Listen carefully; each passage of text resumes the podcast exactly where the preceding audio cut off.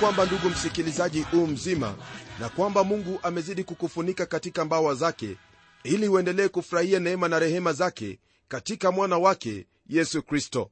Somo letu siku hii ya leo latoka katika sura hii ya 31 hadi ile sura ya 32 kwenye sura hii ya 31 msikilizaji tutazingatia kuhusu neno lake mungu ambalo alikuwa akisema kwamba atafanya.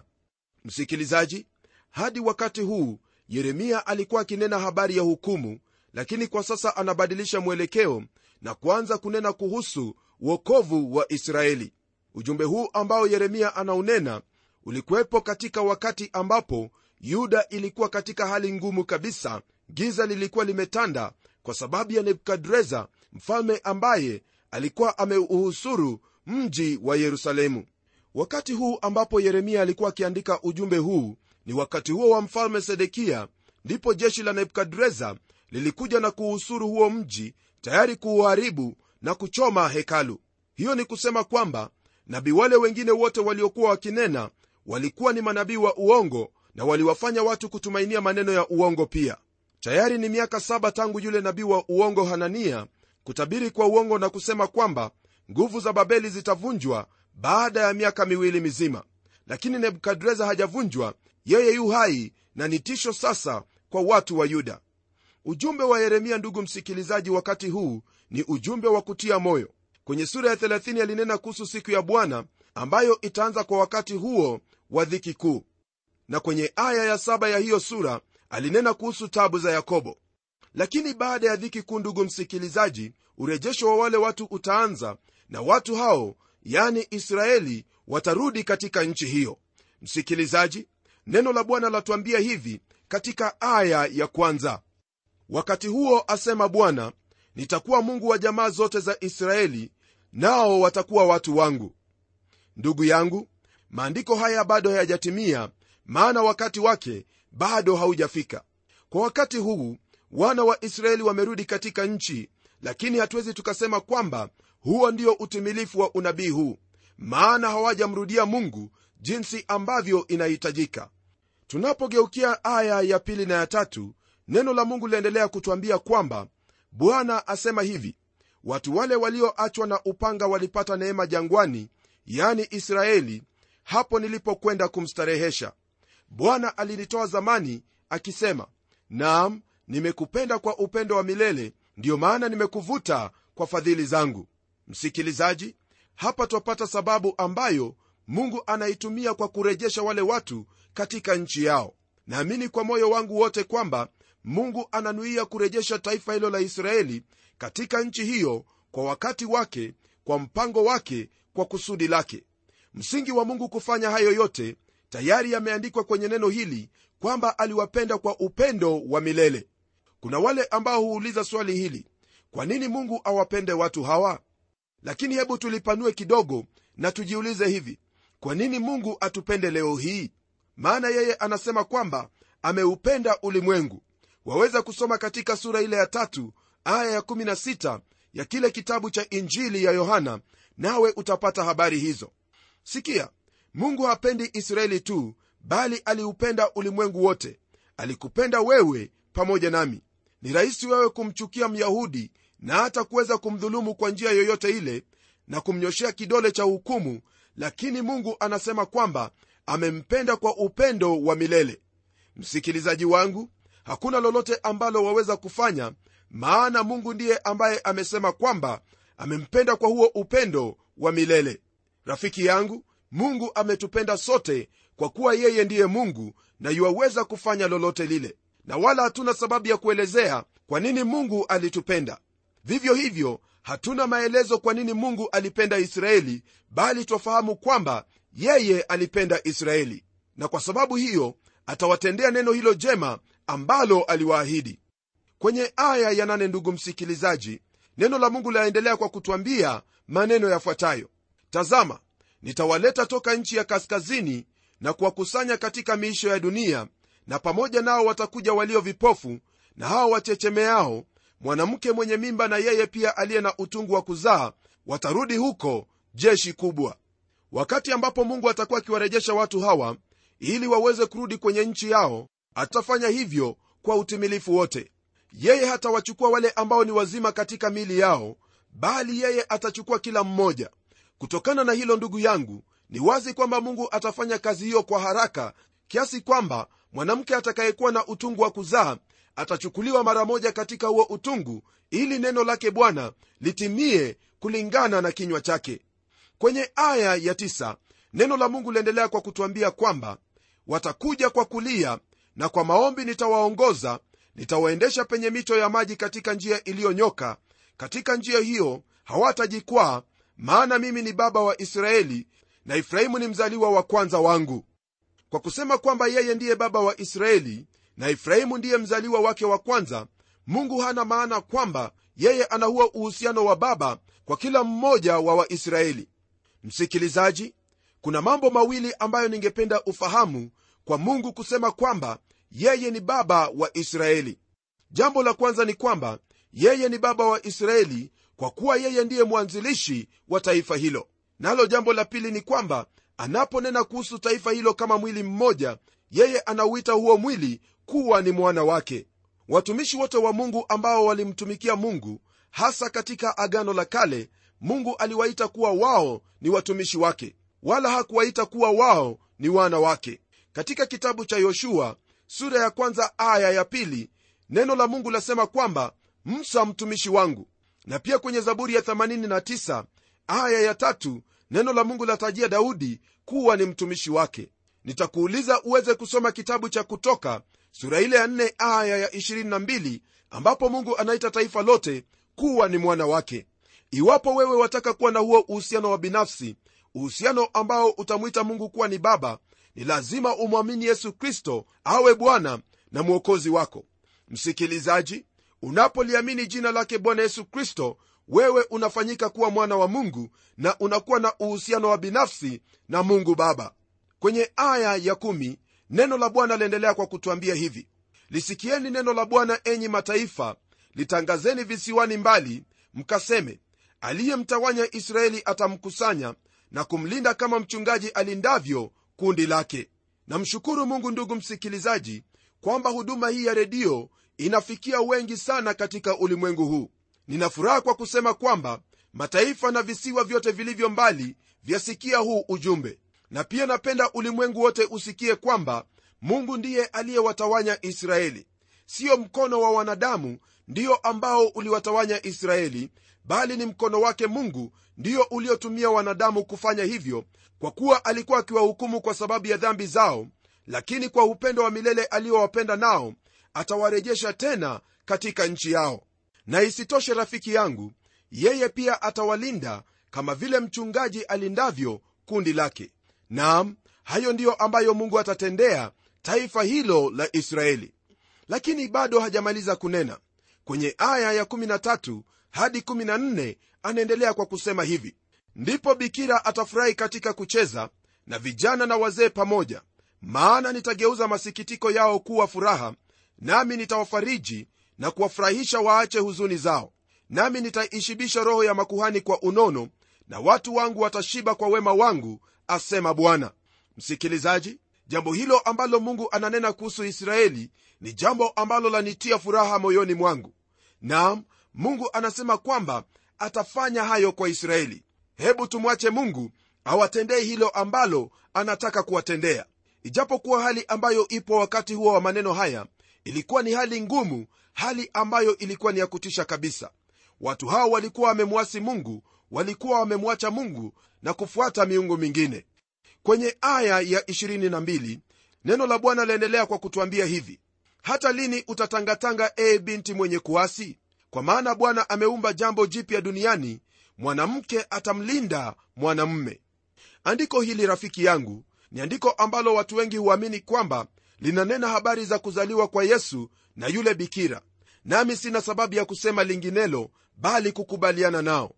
Tunapogeukia aya ya 31 msikilizaji twapata agano mpya ambayo mungu ananuia kufanya na hawa watu wa israeli yani kabila zote 12 naam neno la mungu lasema hivi katika aya hiyo ya 31 hadi 33 neno la mungu lasema hivi.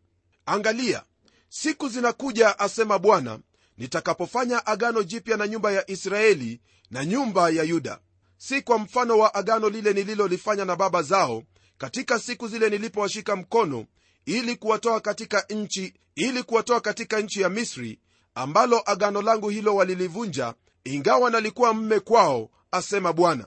Bali agano hili ndilo nitakalofanya na nyumba ya israeli baada ya siku zi ambalo agano langu hilo walilivunja ndani yao na katika mioyo yao nitaiandika nami nitakuwa mungu wao nao watakuwa watu wangu.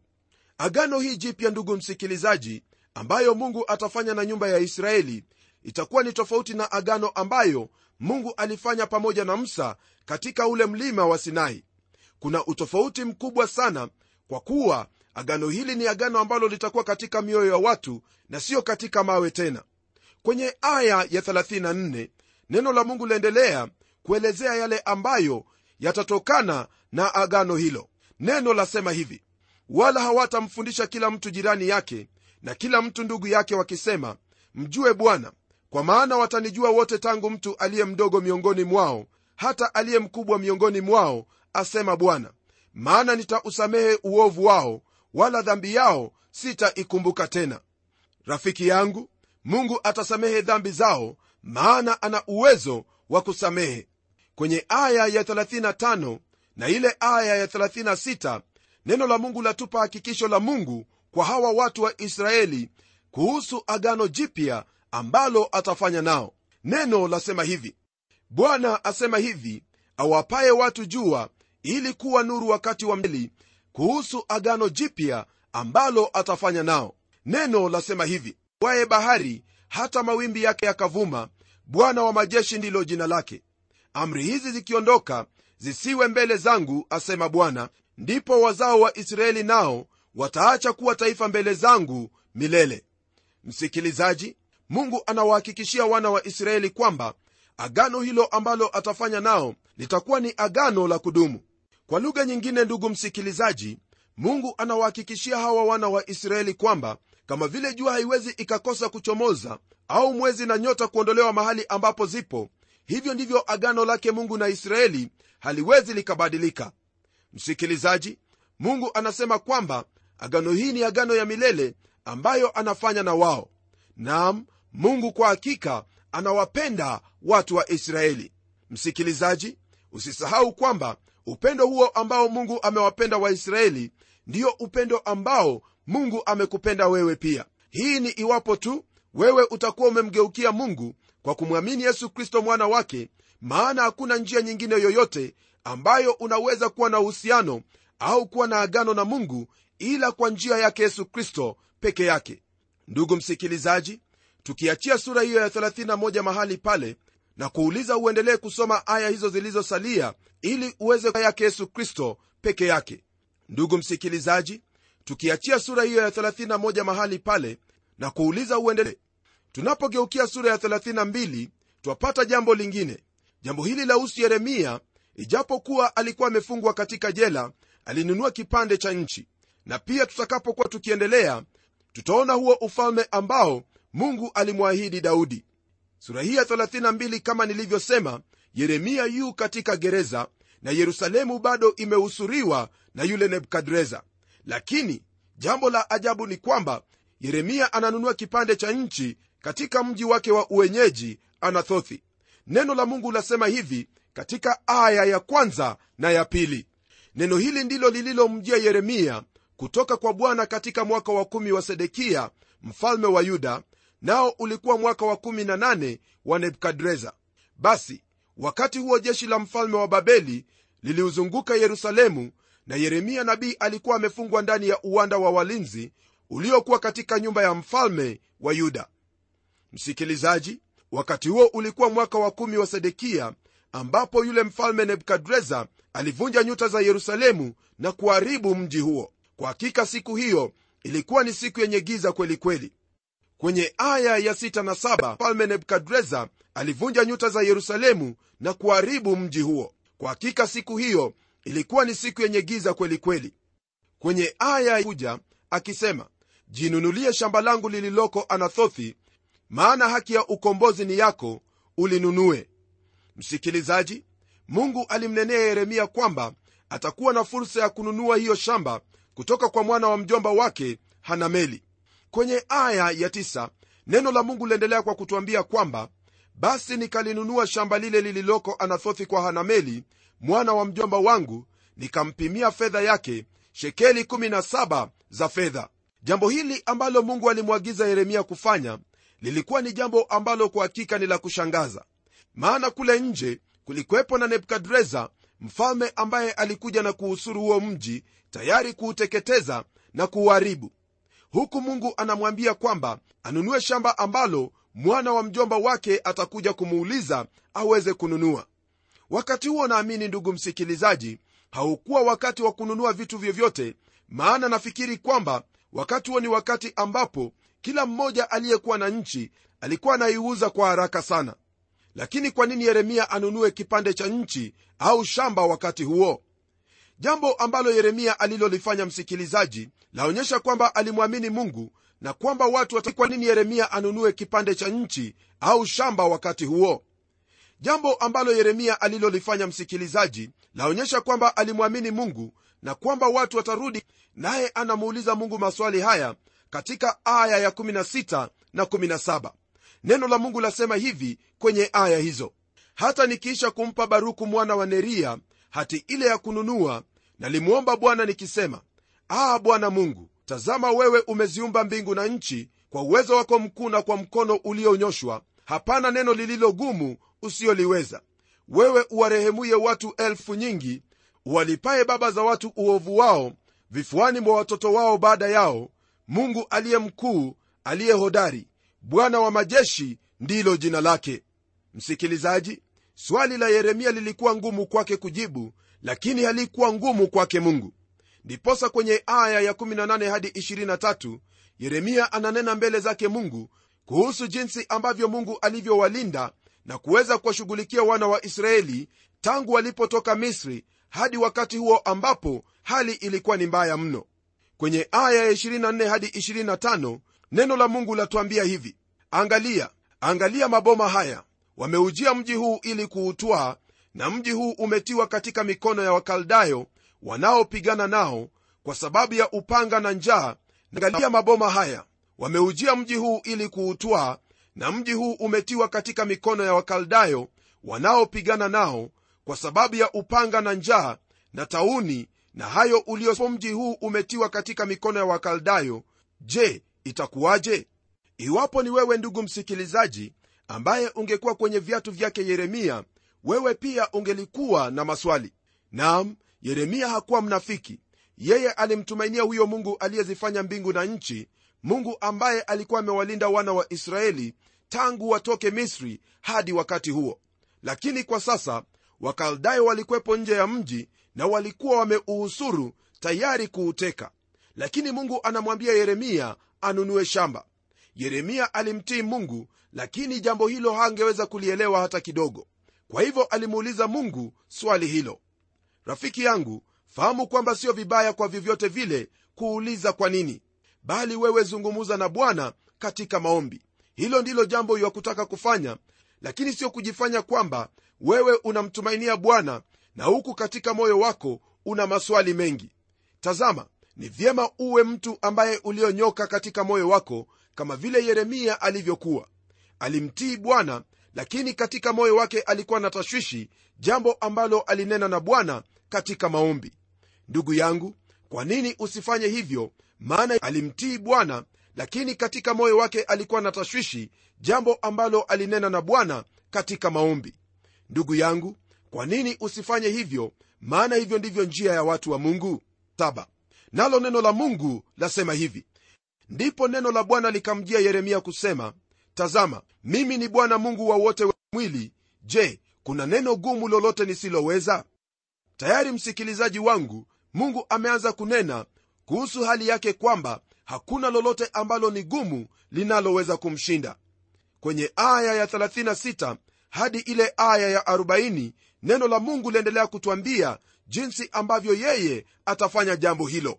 Naam neno lasema hivi. Basi sasa bwana mungu wa israeli asema hivi katika habari za mji huu ambao ninyi mnasema juu yake maneno haya umetiwa katika mikono ya mfalme wa babeli kwa upanga na kwa njaa na kwa tauni. Tazama nitawakusanya na kuwatoa katika nchi zote nilikowafukuza katika hasira yangu na uchungu wangu na ghadhabu yangu nyingi.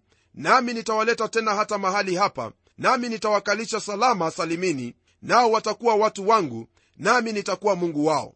Nami nitawapa moyo mmoja na njia moja wapate kunicha siku zote kwa mema yao nama salimini nao watakuwa watu wangu nami nitakuwa mungu wao nami nitawapa moyo mmoja na njia moja wapate kunicha siku zote kwa mema yao na ya watoto wao baada yao nami nitafanya ag... maandiko hayo ambayo tumeyasoma ni maandiko ambayo yaonyesha waziwazi kwamba ni mungu ambaye anautoa huo mji ili uanguke katika mikono ya wakaldayo lakini kwa wakati wake ataukomboa huo mji kutoka kwa mikono ya wakaldayo. Kwenye aya ya 41 hadi 42 neno la mungu lasema hivi naam nitafurahi juu yao niwatendee mema nami nitawapanda katika nchi hii kweli kweli kwa moyo wangu wote na kwa roho yangu yote. Maana bwana asema hivi kama nilivyoleta mabaya makuu haya yote juu ya watu hawa vivyo hivyo nitaleta juu yao mema hayo yote niliyowaahidia. Msikilizaji yehova anawatoa watu hawa ili waweze kuhukumiwa. Lakini katika siku ambayo itakuja yeye atawatoa tena na kuwakomboa kwa rehema zake kwa ajili ya ahadi yake. Haya ili waweze kuhukumiwa. Lakini katika siku ambayo itakuja yeye atawatoa tena na kuwakomboa kwa rehema zake kwa ajili ya ahadi yake. Haya ambayo twayasoma mahala hapa ni mambo ambayo ni mazuri sana etu kama vile alivyomfanyia yeremia na hata kumfunulia mambo makuu zaidi ambayo yeremia hakuwa ameyauliza. Rafiki yangu mungu anakuhitaji wewe uweze kumsogea karibu na kunena naye kuhusu yote ambayo yanakusumbua katika moyo wako. Yawezekana kwamba u katika hali ngumu hali ambayo msikilizaji hauwezi ukajinasua. Lakini fahamu kwamba mungu anayaona hayo yote na yeye yu tayari kusikia lile ambalo wataka kunena naye.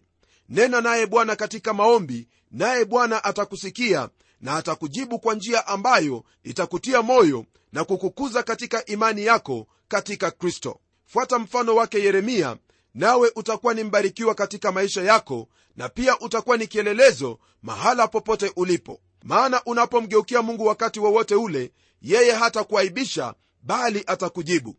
Msikilizaji kwa sasa napenda kuomba pamoja nawe ili mungu aweze kukuhudumia katika hali yako. Hebu tuombe pamoja baba mungu katika jina la mwanao yesu kristo na kushukuru kwa kuwa wewe ndiwe mungu na wa... ili mungu aweze kukuhudumia katika hali yako. Hebu tuombe pamoja. Baba mungu katika jina la mwanao yesu kristo na kushukuru kwa kuwa wewe ndiwe mungu na wala hakuna lolote ambalo usiloliweza. Namwombea ndugu yangu msikilizaji kwamba katika maana najua kwamba utamtendea lile ambalo umekusudia katika moyo wako kwa utukufu wa jina lako na kwa kutimiliza kusudi lako katika maisha yake. Naomba haya katika jina la yesu kristo ambaye ni bwana na mwokozi wetu. Amen. Rafiki msikilizaji usiwe na wasiwasi wowote ule unapokuwa katika shida.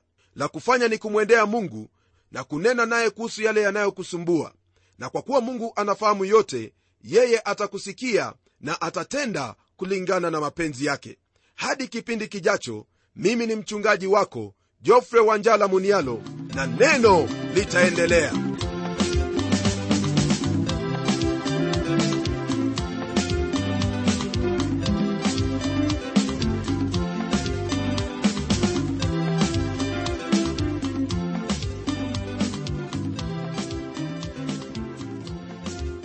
Asante sana msikilizaji wangu kwa kuwa pamoja nasi na iwapo una jambo la kutuelezea au ungependa kuwasiliana nasi na utueleze jinsi unavyobarikiwa? Tafadhali tuandikie barua kupitia anwani ifuatayo. Andika kwa mtayarishi kipindi cha neno transworld radio. Sanduku la posta ni 21514 nairobi kenya. Nimesema sanduku la posta ni 21 trans radio. Sanduku la posta ni 21514 nairobi kenya. Nimesema sanduku la posta ni 21514 nairobi kenya. Pia waweza kuwasiliana nasi wakati mwingine. Ndimi mtayarishi wa kipindi hiki pamela omodo nikikwaga nikisema barikiwa na neno litaendelea